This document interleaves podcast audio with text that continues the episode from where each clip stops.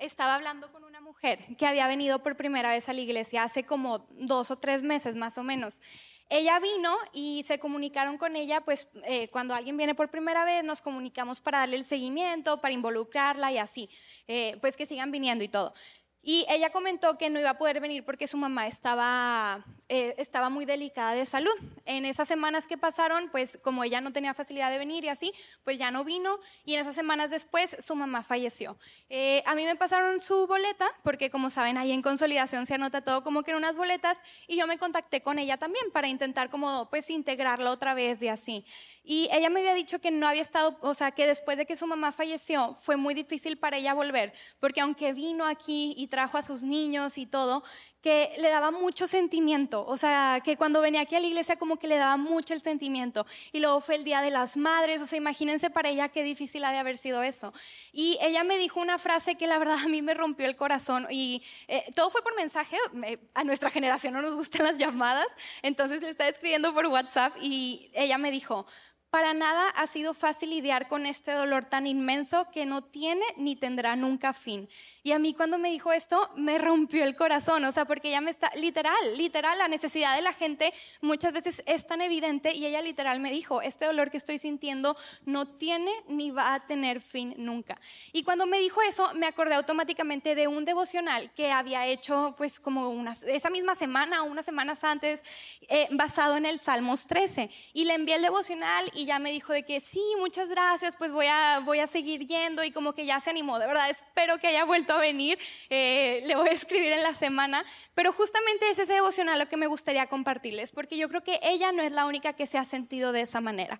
Y he titulado este mensaje ¿Hasta cuándo? Y me gustaría basarlo en el Salmo 13. Entonces vamos a empezar a leer el Salmo 13, dice, Oh Señor, ¿hasta cuándo te olvidarás de mí? ¿Será para siempre?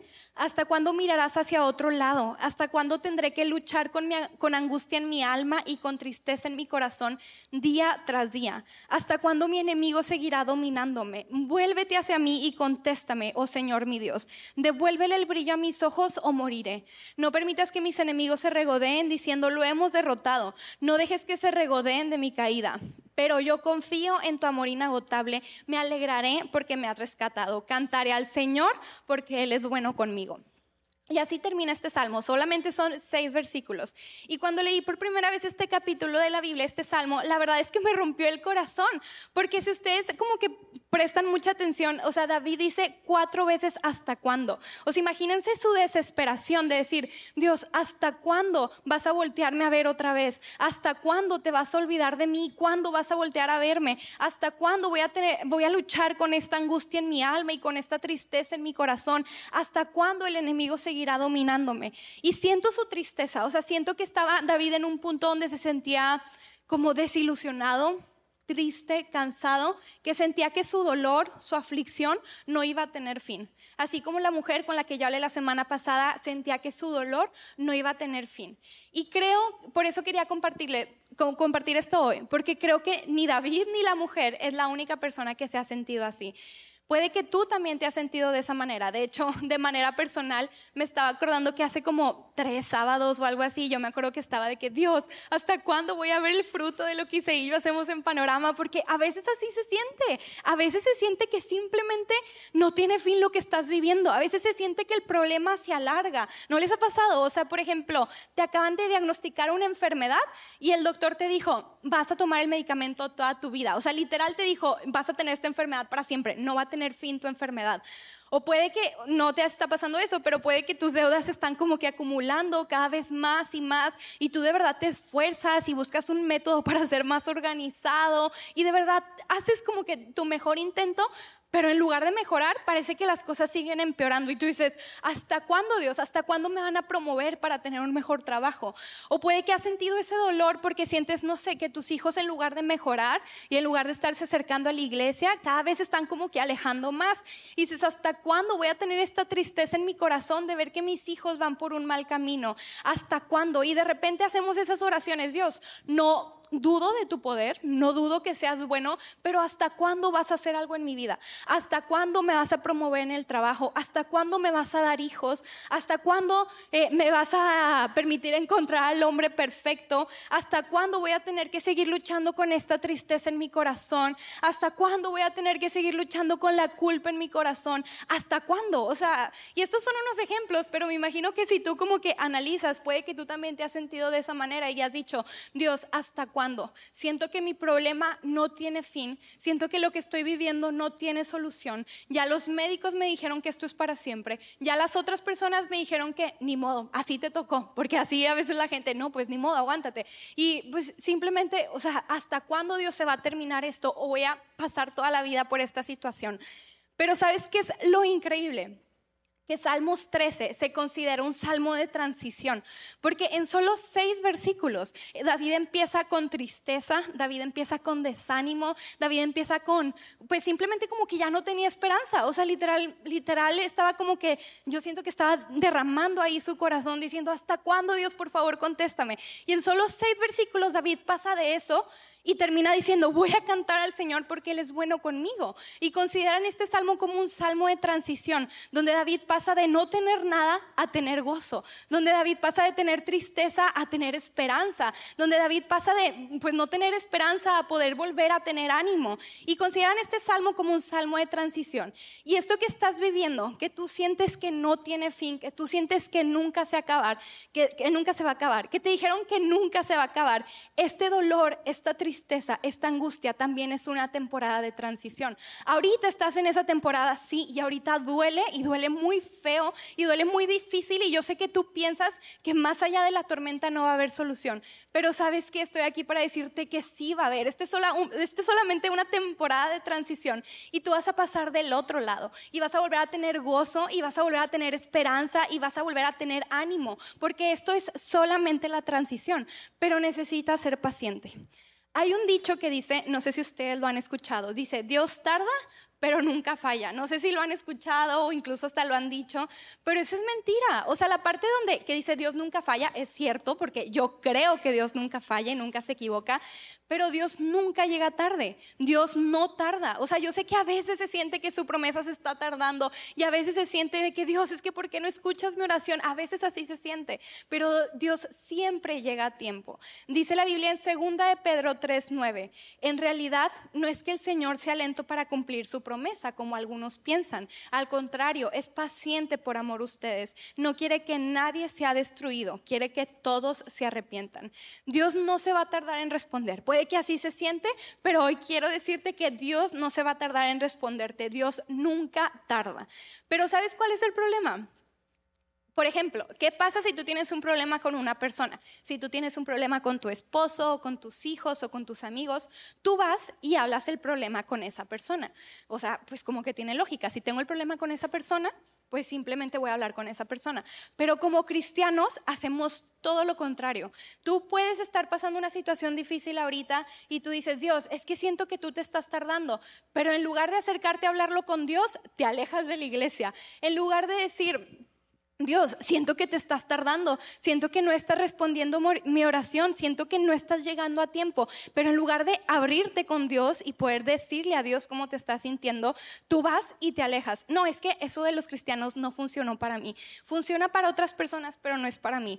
O por ejemplo, hoy en la oficina estaban todos hablando de la manifestación, o sea, pero hablando full de eso. Y pues puede que tú digas, no, pues no me funcionó eso de orar, entonces me voy a manifestar. O me voy a otra religión, porque así lo vemos, lo vemos como si fueran religiones, como si fuera algo más, pero así no funciona. Si tú sientes que Dios está tardando, el problema lo vas a solucionar con Dios, no separado de Él. Por eso te digo, tienes que ser paciente. Y no he entrado en los temas, pero sí quería como que en, en los puntos, pero sí quería como al menos dejar esto en claro. Dios no se va a tardar en responder. Yo sé que el dolor que tú sientes en estos momentos se siente muy real y se siente muy inmenso y puede que hasta sientas que el mismo dolor te va a matar, porque a veces así se siente, pero Dios no se va a tardar. Lo único es que tienes que ser paciente. En lugar de alejarte, en lugar de rendirte, en lugar de decir, no, ya no puedo más y renunciar a todo eso que Dios te ha dicho, tú tienes que ser paciente.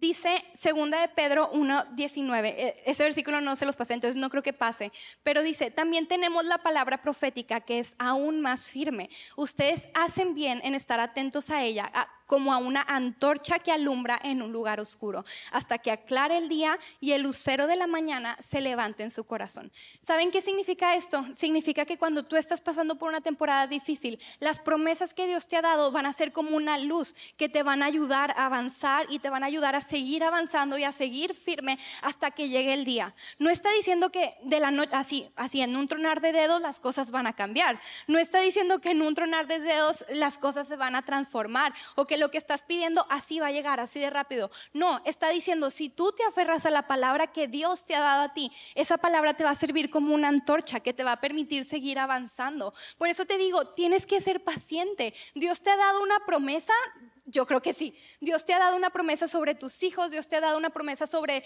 tu esposo, Dios te ha dado una promesa sobre tu propósito, sobre tu futuro. Dios te ha dado una promesa y esa promesa, si tú te aferras a esa palabra, es la que te va a llevar adelante y la que te va a ayudar a permanecer firme en este tiempo de transición. Porque sí, o sea, no estamos negando, es un tiempo de transición y se tiene que pasar el proceso entero, no va, no va a cambiar así de la noche a la mañana.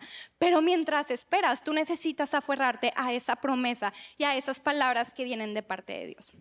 Entonces, estás viviendo una temporada de transición probablemente y como David, David pasó de tristeza a gozo. David pasó de desesperanza a una esperanza viva. Y no solo una esperanza viva aquí en la tierra, sino una esperanza eterna. Porque dice la Biblia, si nosotros nada más estuviéramos esperando para esta tierra, qué miserables seríamos nosotros. Pero qué bueno que nosotros tenemos una esperanza eterna con Cristo Jesús. Entonces, ahorita se siente que estás en una desesperanza, en un vacío, en un pozo donde no puedes salir, pero va a llegar un momento donde vas a salir y vas a tener una esperanza no solo para este momento, sino una esperanza eterna. Y vas a pasar del desánimo a volver a tener ánimo. Y vas a pasar de no tener fe a volver a tener fe.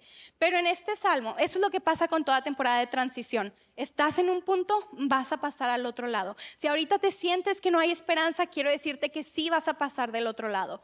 Pero hay cuatro cosas que David hizo en este salmo que como que lo ayudaron a pasar más rápido esta temporada de transición. Y son estas cuatro cosas las que a mí me gustaría compartirte el día de hoy para que tú también las puedas poner en práctica. Igual, para que los dos los podamos poner en práctica. Porque siento que si lo hacemos, nuestra fe se va a animar, vamos a tener más esperanza y pues más rápido vamos a salir de la prueba o de la etapa de transición que estemos pasando. La primera cosa es que David sentía que Dios no le contestaba y aún así David seguía orando.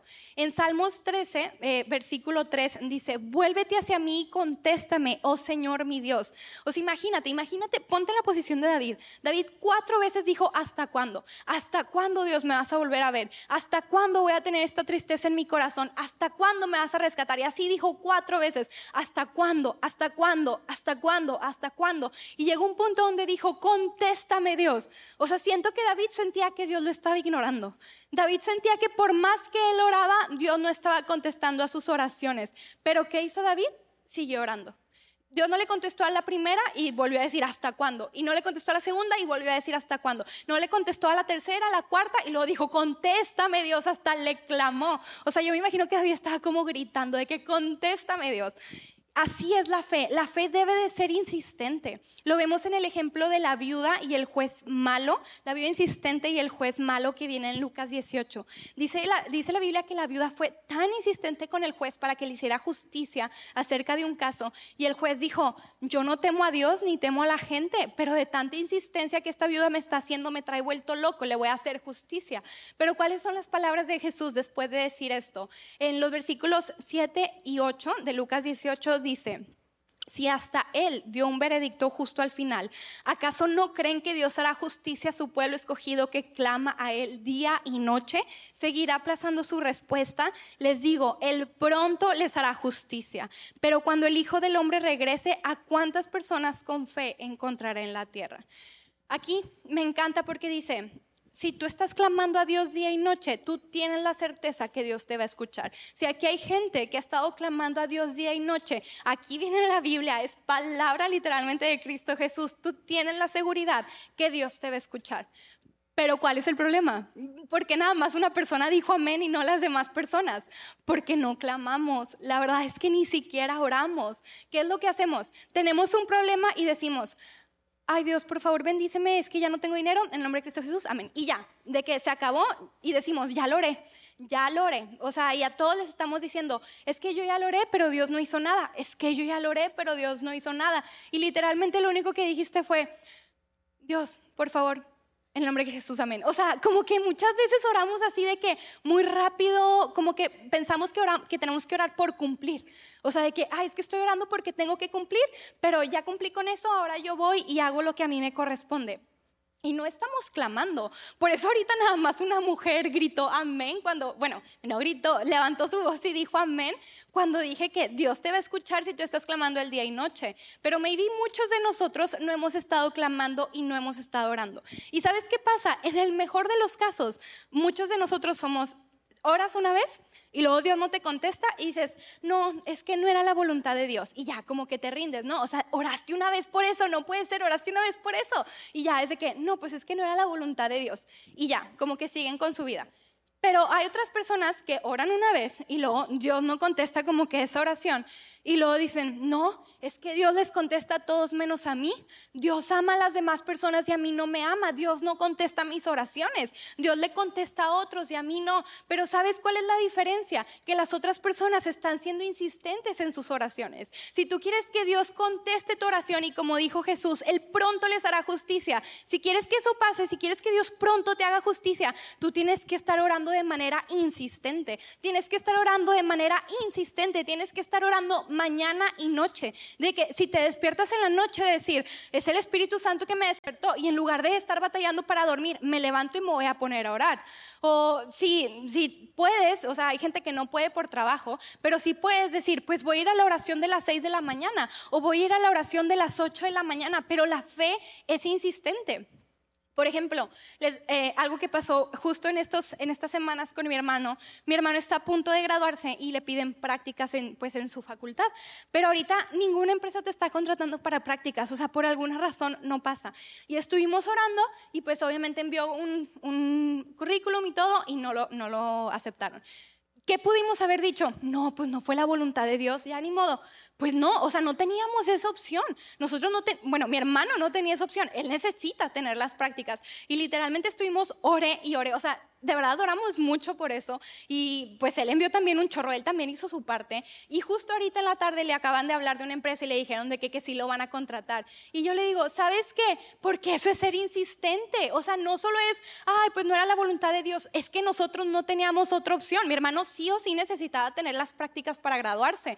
Pero muchas veces tú lo ves como que tienes opción llega la enfermedad a tu vida, oras una vez, Dios no te responde, ay, pues no era la voluntad de Dios y ya, como que te quedas así. No, es decir, Dios, o sea, me sanas o, algo, o sea, pero yo voy a seguir orando hasta que ve el milagro. O sea, no te puedes rendir solo porque como que a la primera parece que no. En muchas ocasiones en la Biblia, ¿qué pasa? Dios le pide al pueblo de Israel que den siete vueltas. ¿Qué hubiera pasado si nada más dan una vuelta y no se caen las murallas? Ay, no, pues es que no era la voluntad de Dios, entendimos mal. No, o sea, tienes que seguir haciéndolo. También le dice a otros hombres de que vete a lavar siete veces al río. ¿Qué pasa si nada más entraba una vez? No, pues es que ni siquiera se ve cambio en mi piel. O sea, porque el hombre tenía lepra. Ni siquiera se ve cambio en mi piel. No, o sea, tenía que seguir haciéndolo y tú tienes que hacer lo mismo. Tú tienes que seguir insistiendo en fe. Les quiero hacer una pregunta. ¿Tú crees que Dios es bueno? O sea, ¿creen que Dios es bueno? ¿Creen que Dios es poderoso? Entonces sigue orando por eso que has dejado de orar. Si sientes que Dios no te contesta, no es para que tú te calles o te alejes de Él. Tú tienes que seguir orando, tú tienes que seguir buscando. Y hay mucha gente aquí que ha dejado de orar por algunas cosas porque las daba por muertas o las daba por perdidas. Puede que Dios te dio una promesa y te dijo que ibas a abrir un negocio o no sé, algo relacionado a tus finanzas. Y dejaste de orar por eso porque humanamente no parecía posible que eso pasara. O puede que Dios te dio una promesa en, en cuanto a tus hijos, pero cada vez los ves peor, y dices, no, pues ya no voy a orar por ellos, a su tiempo será. O puede que Dios te ha dado promesas y tú simplemente ya no oras porque dices, es que no va a pasar, ya no lo veo posible. No, tú tienes que seguir orando. Es lo que David hacía. David sentía que Dios no le contestaba y ¿qué hacía? Volvía a orar y volvía a orar y volvía a orar hasta que Dios le contestó. Dice la Biblia en Mateo 7:8, pues todo el que pide, recibe. Todo el que busca, encuentra. Y todo el que llama, se le abrirá la puerta. Hoy te quiero animar a que vuelvas a orar a que vuelvas a levantar tu voz, vuelve a clamar día y noche, porque aquí viene la palabra de Dios, que si tú le haces, Dios pronto te va a hacer justicia y Dios pronto va a responder eso que has estado pidiendo, pero clama, vuelve a orar y vuelve a levantar la voz. Eso fue lo que David hizo. Y ese es el... Vamos a darle un aplauso a Dios. Y ese fue el primer punto. David sentía que Dios no intervenía, David sentía que Dios no contestaba, pero él siguió orando, él no se rindió. La segunda cosa que David hizo es que David hacía oraciones peligrosas. Viene también en el Salmos 13, versículo 3, la segunda parte, dice, devuélvele el brillo a mis ojos o moriré. En, la Reina Valera eh, de 1960 dice, alumbra mis ojos. Y esta es una oración peligrosa porque tú puedes decir, ¿qué significa alumbra mis ojos? Como que no tiene sentido. Lo que David en realidad está diciendo es, hazme ver las, cosas de la manera correcta, aclara mi visión para que pueda ver las cosas de la manera correcta. Porque David con esto, o sea, puede parecer una frase muy sencilla, pero en realidad tiene como un, un background así muy extenso. David reconoce que está viendo el problema desde su carne. David reconoce que está viendo el problema desde sus emociones y sus sentimientos. Y por eso le dice a Dios, Dios, yo no quiero ver las cosas como yo las estoy viendo. Yo no quiero ver las cosas desde la naturaleza carnal. Yo no quiero ver las cosas desde mis sentimientos, porque los sentimientos son engañosos. No, aclara mi visión, alumbra mis ojos para que pueda ver las cosas de la manera David hacía oraciones peligrosas y lo vemos en otros salmos también. Por ejemplo, en el Salmo 139, versículos 23 y 24, dice, examíname, oh Dios, y conoce mi corazón.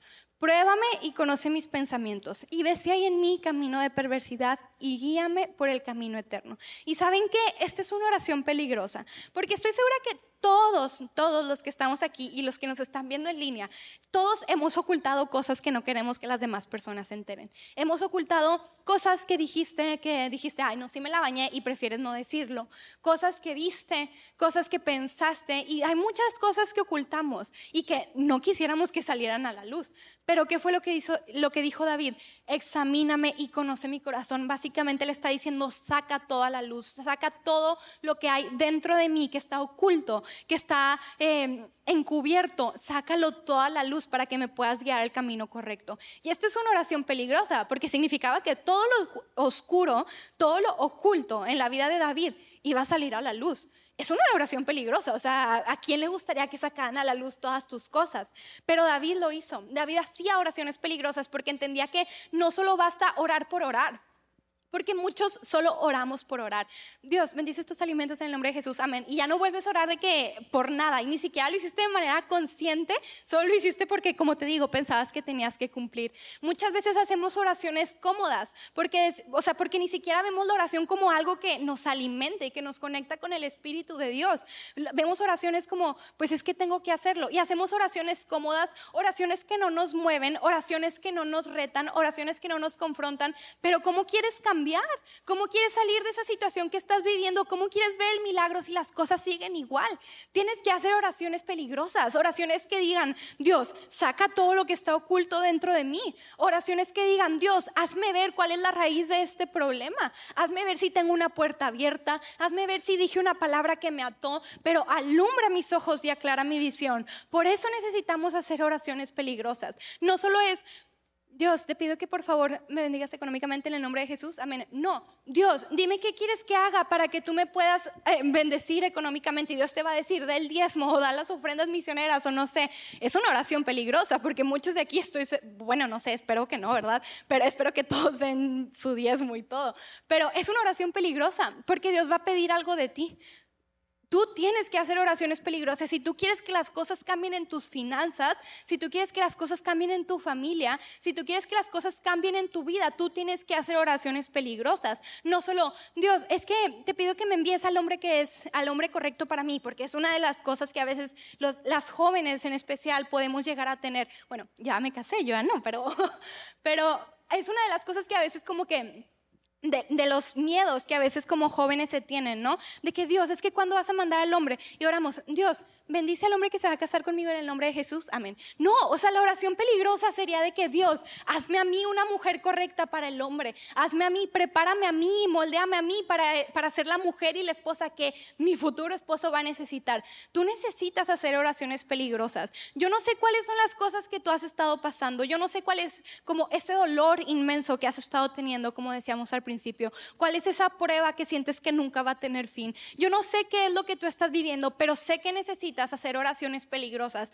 como esta que hizo David, alumbra mis ojos para que pueda ver las cosas de la manera correcta. Y sabes que va a ser difícil hacer esto, y tú dices, ay, ¿eso qué? ¿Lo puedo decir ahorita fácil? No, es difícil porque puede que cuando tú hagas esta oración y le digas, Dios, alumbra mis ojos para ver las cosas de la manera correcta, puede que Dios te revele que tus hijos están viviendo ahorita en, drogas o en pornografía o en adicciones por algo que ellos sufrieron de niños. Y va a ser difícil escuchar, pero si quieres que las cosas cambien, necesita haber una sanidad y por eso Dios necesita sacar a la luz todo lo que estaba oculto. Se han acercado a hablar chavas conmigo. Me dicen que han sido abusadas y es muy difícil. Y es todavía más difícil cuando no se lo han contado a sus papás. Y los papás, o sea, cuando les, les cuentan, es un golpe para ellos. Pero es mejor que eso salga a la luz si eso es lo que va a ayudar a que las cosas cambien y a que las cosas sean transformadas. Son oraciones peligrosas, de verdad espero que no pase eso, pero son oraciones peligrosas. Es una oración peligrosa cuando tú dices, Dios, o sea, alumbra mis ojos para que pueda ver cuál es la raíz de este problema. Y puede que Dios te revele que hay maldiciones generacionales que no se han roto en tu familia. O puede que Dios te revele que tú dijiste una palabra que te ató y por eso no has podido avanzar en lo económico, o por eso no has podido avanzar en lo familiar, o por eso tu esposo no cambia porque tú con tus palabras lo ataste. Son oraciones peligrosas cuando tú le dices, Dios, o sea, dime de dónde viene este problema que estamos viviendo. Y puede que Dios te revele que viene de inseguridades o puede que te revele que viene de ataduras ataduras emocionales, ataduras impuestas de terceras personas, o puede que te revele que hay heridas que simplemente no has sanado que tienes desde que, de que, desde que estabas chiquito. Y esto aplica para jóvenes y para adultos, porque muchas veces no sanamos esas cosas. Y va a ser una oración peligrosa decir, Dios, alumbra mis ojos, Dios, hazme ver las cosas de la manera correcta, porque te va a cambiar la vida. Y puede que haya respuestas que sean difíciles de escuchar, pero sabes que eso es lo que cambia las cosas y que no sigas de la misma manera en la que has estado viviendo. O sabes ¿sabes qué? Puede que digas, Dios, alumbra mis ojos y Dios va a decir, como con el hombre ciego, va a decir, no, no es por pecado ni de este ni de sus papás, es simplemente para que la gloria de Dios se manifieste. Y puede que Dios te responda eso y si sí, qué padre, pero nunca vas a saber si no le dices, Dios, alumbra mis ojos. Nunca vas a saber si no te vas a la raíz del, problema. Entonces, no solo se trata orar por orar. Como te digo, hay que orar y ser insistentes, pero no solo se trata, Dios dame un trabajo, Dios dame un trabajo, o sea, ah, ya fui insistente porque ya lo dije cuatro veces como David. No se trata de esa manera. Se trata de sí orar, sí ser insistentes, sí, o sea, clamar a Él día y noche y si puedes venir a las oraciones y todo, pero no solo se trata de orar como que lo que es cómodo, se trata de orar ese tipo de oraciones peligrosas. Por ejemplo, Dios, despierta en mí un deseo de servirte. Eso puede parecer muy sencillo para algunos, pero es una oración peligrosa porque no sabes si Dios te va a llamar a las misiones. Yo me acuerdo que o sea, yo de niña somos cristianos de toda la vida, pero hubo como que una temporada donde vivíamos como que más de manera religiosa, ¿no? O sea, veníamos los domingos y ya estaba bien. Y me acuerdo que vine a, servir justo a un campamento de verano, eh, era la clausura, y aquí tenían todos los niños, no sé si algunos de ustedes se acuerdan que la clausura era aquí todos los niños juntos. Y me acuerdo que yo vine a servir, no conocía a nadie, literalmente me vine sola, y me acuerdo que estaba allá arriba, o sea, donde nadie ni siquiera te ve, ¿verdad?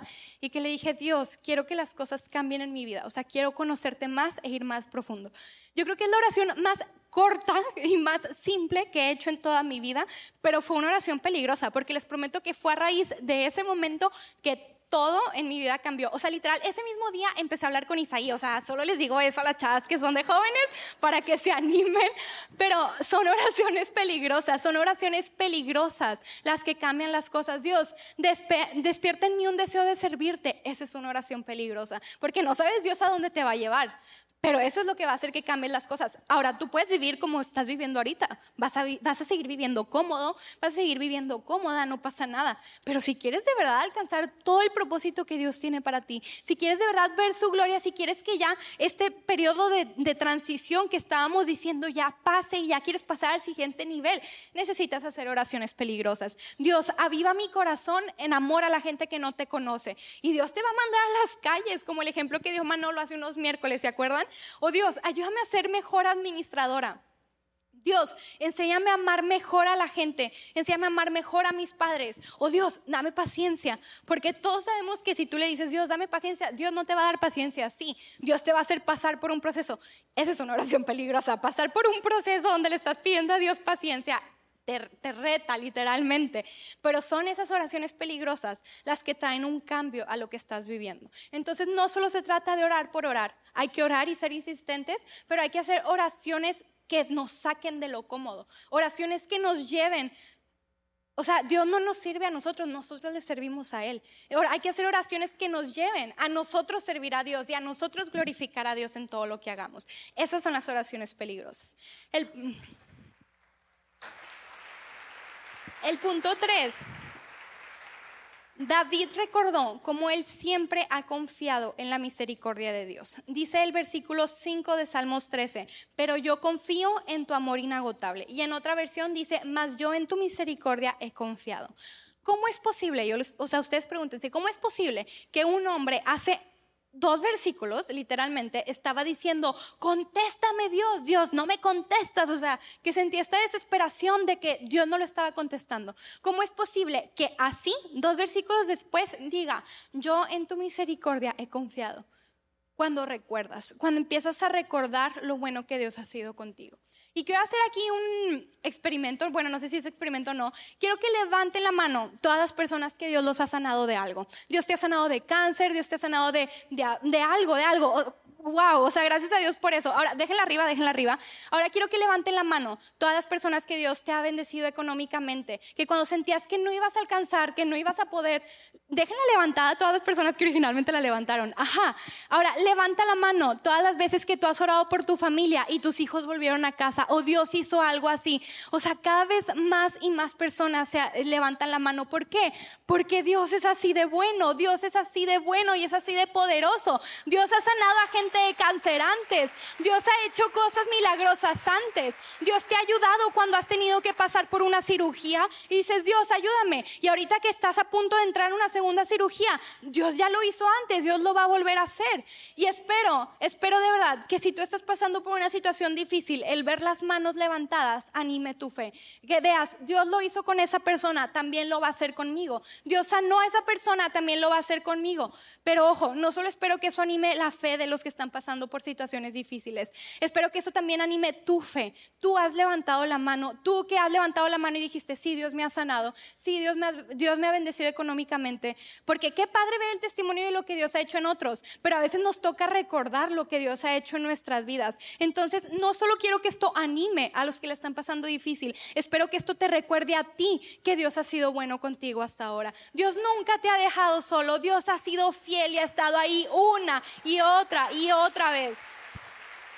Dios ya lo hizo antes. Dios ya te perdonó. Dios ya te mostró su amor. Dios ya te ayudó a salir adelante. Dios te consiguió un empleo y puede que ahorita te despidieron y dices, ¿cómo le voy a hacer? Dios ya lo hizo. Dios lo va a volver a hacer. Porque Dios es así de bueno. Dios es fiel antes. Y me gustaría, todavía no acabamos, pero me gustaría que cerraran tantito sus ojos y que tú pienses en lo bueno que Dios ha sido contigo. Y dile, gracias Dios. Porque tú cuando no tenía dinero, tú me proveíste económicamente. Cuando tenía mi familia quebrada, tú la restauraste. Cuando mis papás no venían a la iglesia, ellos volvieron a venir a la iglesia. Y nada más, tómate unos segundos, te digo, todavía no terminamos, voy a seguir con la predicación, pero tómate unos minutos, unos segundos para decir, Dios, en tu misericordia yo he confiado y recuerda lo bueno que Dios ha sido contigo. Amén. Dios es bueno, hermanos. Dios de verdad es muy bueno. Y aunque no lo dice la Biblia, yo creo que David recordó que Dios siempre lo había rescatado. Y eso fue lo que animó su fe. Dice la Biblia en Hebreos, ya pueden abrir sus ojos, no sé si ya lo seguían cerrados o así, pero dice la Biblia en Hebreos 13:8, Jesucristo es el mismo ayer, hoy y por siempre. Dios lo hizo antes, Dios lo va a volver a hacer. Dios fue fiel antes, Dios va a volver a ser fiel ahorita. Dios no te dejó caer antes, Dios no te va a dejar caer ahorita, porque Dios no es un Dios cruel. Dios no es un Dios malo que diga, ay, lo hice antes, pero lo hice antes para ahorita dejarlo morir. No, o sea, Dios no es así, Dios es bueno. Y saben qué me encanta, que Isaías 43, 19 nos reta y nos lleva a otro nivel. Isaías 43, 19 nos dice, no os acordéis de las cosas pasadas, ni traigas a memoria las cosas antiguas. Aquí yo hago cosa nueva, pronto saldrá la luz. No la conoceréis, otra vez abriré camino en el desierto y ríos en la soledad. Y sabes qué me encanta, porque yo te estoy diciendo recuerda, porque que a veces se nos olvida. Pero aquí en Isaías está diciendo, no recuerdes porque Dios va a hacer algo mejor de lo que hizo en el pasado. Dios va a hacer algo mucho mejor de lo que hizo. Dios no te va a bendecir como te bendijo antes. Dios no te va a proveer como te, te proveyó antes. No, Dios lo va a hacer de una manera nueva y lo va a hacer de una manera mejor. Pero lo que sigue siendo fiel es que Dios es el mismo por todos los siglos, ayer, hoy y por siempre. Dios sigue siendo bueno lo que Dios va a hacer va a ser todavía mejor de lo que Dios ya hizo en el pasado. Dios va a hacer algo nuevo en tu vida. Y yo te estoy diciendo que recuerdes porque se nos olvida, pero este es un nivel más alto. Te está diciendo, no recuerdes, no te conformes a que Dios lo va a hacer de esa manera. No, Dios va a hacer algo mucho mejor. Y eso fue lo que ayudó a David. David recordó y por eso dijo, más yo en tu misericordia yo he confiado. David sentía que Dios no lo estaba escuchando. David sentía que la tenía perdida. O sea, David, yo de verdad siento este salmo y digo, está sin esperanza, está desanimado. Pero aún así dijo, más yo en tu misericordia he confiado. Y tú puedes decir lo mismo. Ahorita puedes venir sin esperanza, ahorita puedes venir cansado, ahorita puedes venir que sientes que las cosas no cambian. Pero tú puedes decir, más yo en tu misericordia he confiado y eso puede volver a animar tu fe. Eso fue el punto número tres. Y ahora nos vamos al punto número cuatro, y por, es el último, y dice, David le ordena a su corazón a que se alegre. El versículo 6, bueno, la, segunda parte del versículo 5 y el versículo 6 de Salmos 13, que es en el que estamos basando esta predicación, dice, me alegraré porque me has rescatado. Cantaré al Señor porque Él es bueno conmigo. Y me encanta porque David no dejó de orar. David fue insistente. David oró oraciones peligrosas. David recordó que podía confiar en Dios y que Él es fiel. Y por último, ¿qué es lo último que hace David? David le ordena a su corazón. Ahorita el mundo nos vende mucho la idea de nuestras emociones y nuestros sentimientos. Y sabes que yo creo que es algo bueno. Al final Dios nos hizo a su imagen, o sea, y Dios no se equivocó cuando nos creó. Si Él nos puso las emociones, las emociones son buenas. Pero nosotros no servimos a nuestras emociones, más bien nuestras emociones nos sirven a nosotros y creo que se nos ha olvidado. Las emociones y sentimientos pueden ser buenos, pero el problema es que son afectados por nuestra naturaleza carnal y pecaminosa. Por eso no puedes depender de tus emociones y de tus sentimientos. Justo cuando estaba escribiendo esta parte del mensaje hace unos días, eh, estaba escuchando una canción, estaba en inglés, pero traduciéndola decía, aunque no tenga fuerzas, te voy a alabar. Aunque ya no tenga una canción, te voy a alabar. Aunque no tenga las palabras correctas, aún más fuerte te voy a alabar. Aunque la pelea parezca perdida, te voy a alabar. Aunque duela, te voy a alabar. Aunque parezca que no tiene sentido hacerlo, te voy a seguir alabando. Y sabes que eso es ordenarle a tu carne. Eso es a pesar de lo que estoy pasando, a pesar de lo que estoy viviendo, corazón, yo te ordeno a que te alegres en Dios. A pesar de lo que estoy viviendo, a pesar de la enfermedad o de la familia fracturada, alma mía, bendice a Jehová. Es, oye, o sea, tú nos, tus, Tú no sirves a tus emociones, tus emociones te sirven a ti. Tú no puedes estar moviéndote por lo que las emociones dicen, porque si te mueves por tus emociones, hoy estás y mañana no estás. Hoy oras y mañana no oras. Hoy alabas y mañana no alabas.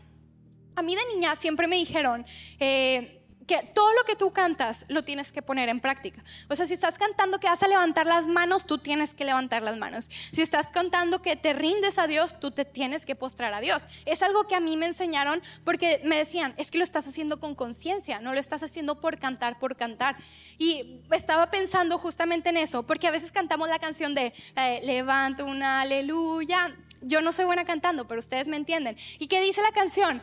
Con el enemigo frente a mí. Y la cantamos y aquí venimos y levantamos nuestros brazos y qué padre y todo. Pero luego nos vamos a la casa y está el, problema enfrente de nosotros. Ay, no, ya, ya no puedo cantar. Es que no, no lo siento hacer, es que me duele, es que ya no lo quiero hacer. Y nos movemos por lo que nuestras emociones nos dicen. Eso no funciona así, lo que tú estás cantando es para que lo pongas en práctica allá afuera. Aquí qué padre, pero pues de qué sirve si nada más lo haces aquí y no vas y cantas y alabas a Dios allá afuera aún en medio del problema. O por ejemplo la canción de fiesta en el desierto. Dice, aunque venga la enfermedad, y luego qué dice? Mientras viva te alabaré. Y lo, aunque mis labios quieran callar alabaré, aunque el desierto me quiera secar y aunque la higuera no florezca, mientras viva te voy a alabar. ¿Sabes lo que estamos diciendo con esta canción? O sea, aunque no lo sienta, aunque no tenga ganas, aunque yo me quiera rendir, si Dios me dio una palabra, yo me voy a mover por esa palabra. Si Dios me dio una promesa, no me voy a dejar llevar ni por lo que veo, ni por lo que siento, ni por lo que escucho. Yo me voy a dejar guiar únicamente por la palabra que Dios ha hablado. No tengo ganas de cantar pero yo te ordeno, cuerpo, que te postres y que vuelvas a levantar tus manos. No tengo ganas de alabar, pero te ordeno, corazón, a que tú te alegres en Dios. Eso es lo que tú tienes que hacer. Eso es lo que David hizo. Oye, o sea, fueron seis versículos este salmo. De repente David está triste, desanimado, desesperado. O sea, David está mal. Y luego dice, cantaré al Señor porque Él es bueno. ¿Cómo es posible? Porque Él dijo, yo no me voy a llevar por mis emociones ni por sentimientos. Yo me voy a llevar y voy a hacer lo que es bueno delante de Dios. Es bueno para mí alabar a Dios. Y el enemigo te va a poner pensamientos y te va a decir, es que entonces eres un hipócrita por hacerlo. Eres un hipócrita por no levantar tus manos cuando no quieres. Eres un hipócrita porque aunque no tengas ganas estás orando. No, tú estás siendo obediente a Dios. Y es esa obediencia que Dios va a recompensar. Entonces, ¿qué tienes que hacer? Yo no voy a servir a mi carne. Yo no voy a moverme para agradar a mi carne, no, más bien yo someto mi carne. Y al final es lo que como seguidores de Cristo Dios nos está pidiendo. Morimos a nosotros mismos, morimos a nosotros mismos para seguirlo a Él. Jesús dijo que el que quiera seguirme, que tome su cruz, el que quiera servirme, que tome su cruz y me siga. Si tú quieres ser un seguidor de Cristo y si tú quieres servir a Dios de verdad, no se vale moverte ni por emociones ni por sentimientos. Son buenos. Es bueno identificar, oye, ¿por qué me estoy sintiendo así? Porque a veces nada más explotamos, ¿verdad? Porque ni siquiera lidiaste bien con tus emociones. Es bueno identificar, oye, ¿por qué está pasando esto? ¿De dónde viene esto que estoy sintiendo? Sí, es bueno, pero yo no me voy a mover ni por mis emociones ni por mis sentimientos. Más bien, yo someto la carne, yo hago morir las obras de la carne, que es lo que nos dice la Biblia, y yo haciendo morir a la carne, yo voy a alabar a Dios. Aunque no tenga ganas, aunque no tenga fuerzas, aunque no lo sienta, yo voy a alabar a Dios. Eso es lo que hizo David y Dios lo recompensó. David insistió y Dios respondió. Porque aunque tú sientas que Dios tarde, Dios siempre responde y responde a tiempo.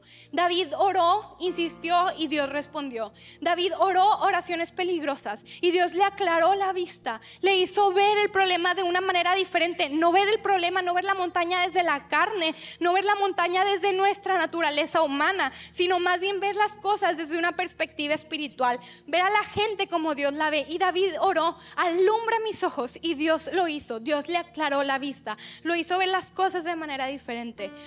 Tres, David recordó lo bueno que Dios había sido con él. Y no solo recordó lo que Dios había hecho, ¿sabes qué es lo mejor? Recordar quién es Dios. Porque tú puedes recordar todo lo que Dios ha hecho contigo y es hermoso, es súper hermoso recordar todo lo que Dios ha hecho en nuestras vidas.